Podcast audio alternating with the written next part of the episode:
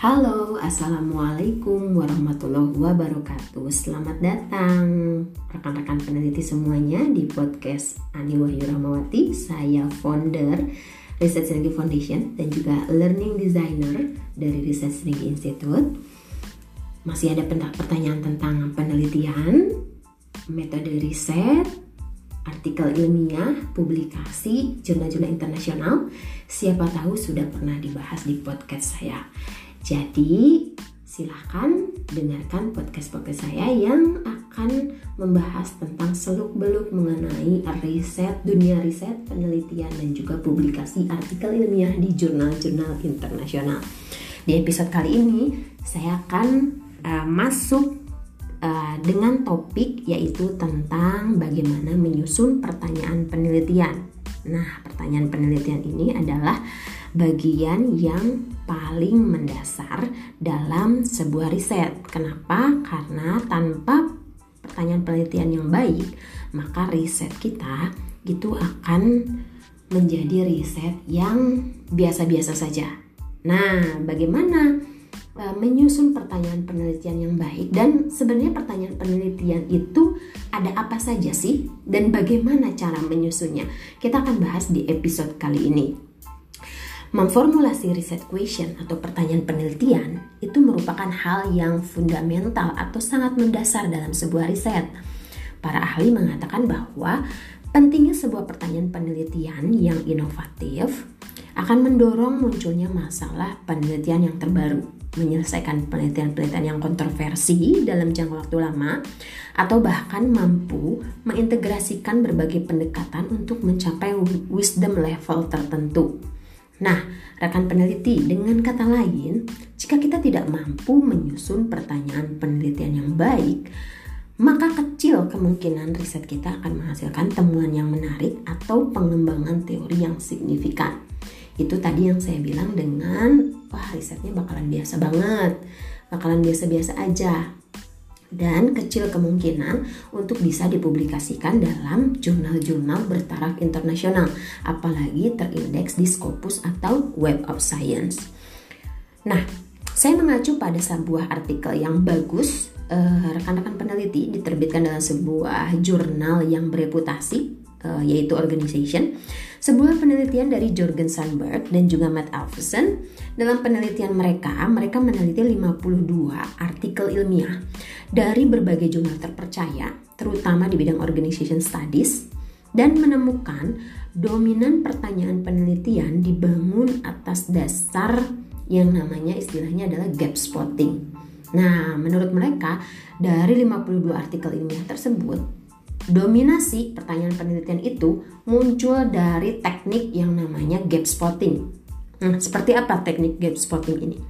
Yang pertama, gap spotting ini terdiri da, uh, gap spotting ini terdiri dari tiga tiga hal yang besar. Yang pertama adalah namanya confusion spotting.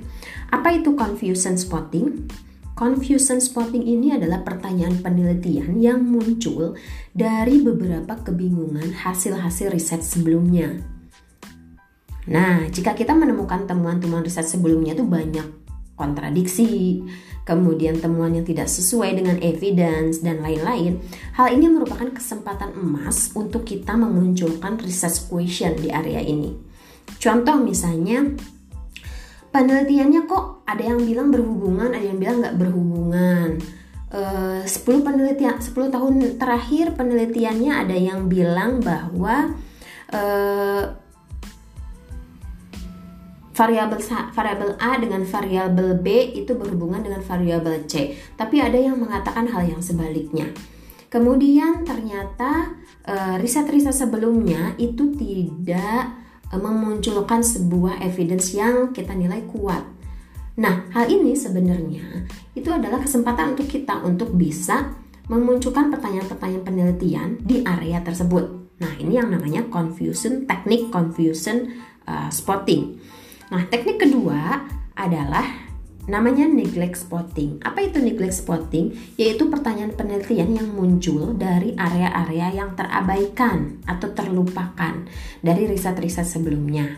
Selain mencari hal yang terabaikan, biasanya neglect spotting ini juga muncul dari area yang under research. nggak tersentuh nih, nggak ter, ter, terteliti.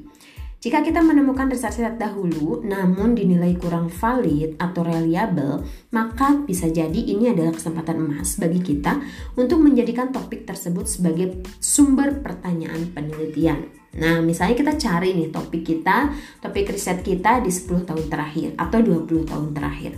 Ternyata kita menemukan bahwa beberapa riset yang e, banyak dirujuk ternyata alat ukurnya kok kayaknya nggak valid ya kok kayaknya eh, gimana ya cara penyusunan pertanyaan-pertanyaan kuesionernya? Kok kayaknya nggak sistematis ya? Kok ini kayaknya nggak valid nggak reliable? Atau eh, pemilihan sampelnya kok kayaknya kurang eh, tersistematis kurang valid? Atau ketika sampelnya dipilih dengan profile sampling ternyata kriteria untuk menyusunnya itu tidak dijelaskan dengan baik di riset-riset sebelumnya. Nah, ini kita namakan sebagai teknik namanya neglect spotting. Jadi, hal ini bisa uh, kita jadikan sebagai sumber pertanyaan riset kita atau pertanyaan penelitian kita. Dan terakhir dari gap spotting ini adalah teknik namanya application spotting. Apa itu? Application spotting ini adalah pertanyaan penelitian yang muncul dari kritik kita terhadap kekurangan sebuah teori. Misalnya dalam hal aplikasi di kehidupan nyata nih, yang rasanya sangat jauh dari teori atau konsep yang dijabarkan selama ini. Jadi ada gap yang besar antara teori atau konsep yang sudah dihasilkan, dijabarkan dalam jurnal-jurnal ilmiah yang ternyata dalam kehidupan nyata itu jauh aplikasinya dari konsep-konsep tersebut.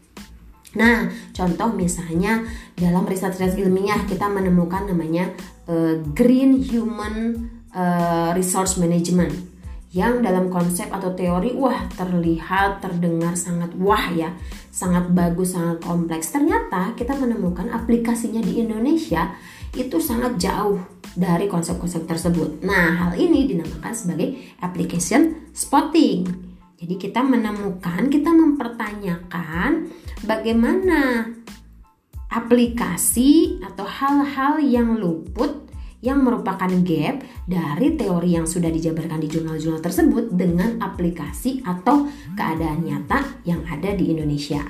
Oke, itu tadi uh, kita sudah membahas tentang teknik yang pertama dalam menyusun pertanyaan penelitian yaitu gap spotting, terdiri dari confusion spotting, neglect spotting, dan juga application spotting. Nah, mudah-mudahan podcast kali ini berguna, mudah-mudahan podcast kali ini bermanfaat. Silahkan tunggu episode selanjutnya, part 2 masih membahas tentang bagaimana menyusun pertanyaan penelitian part 2. Terima kasih banyak, sampai jumpa. Wassalamualaikum warahmatullahi wabarakatuh.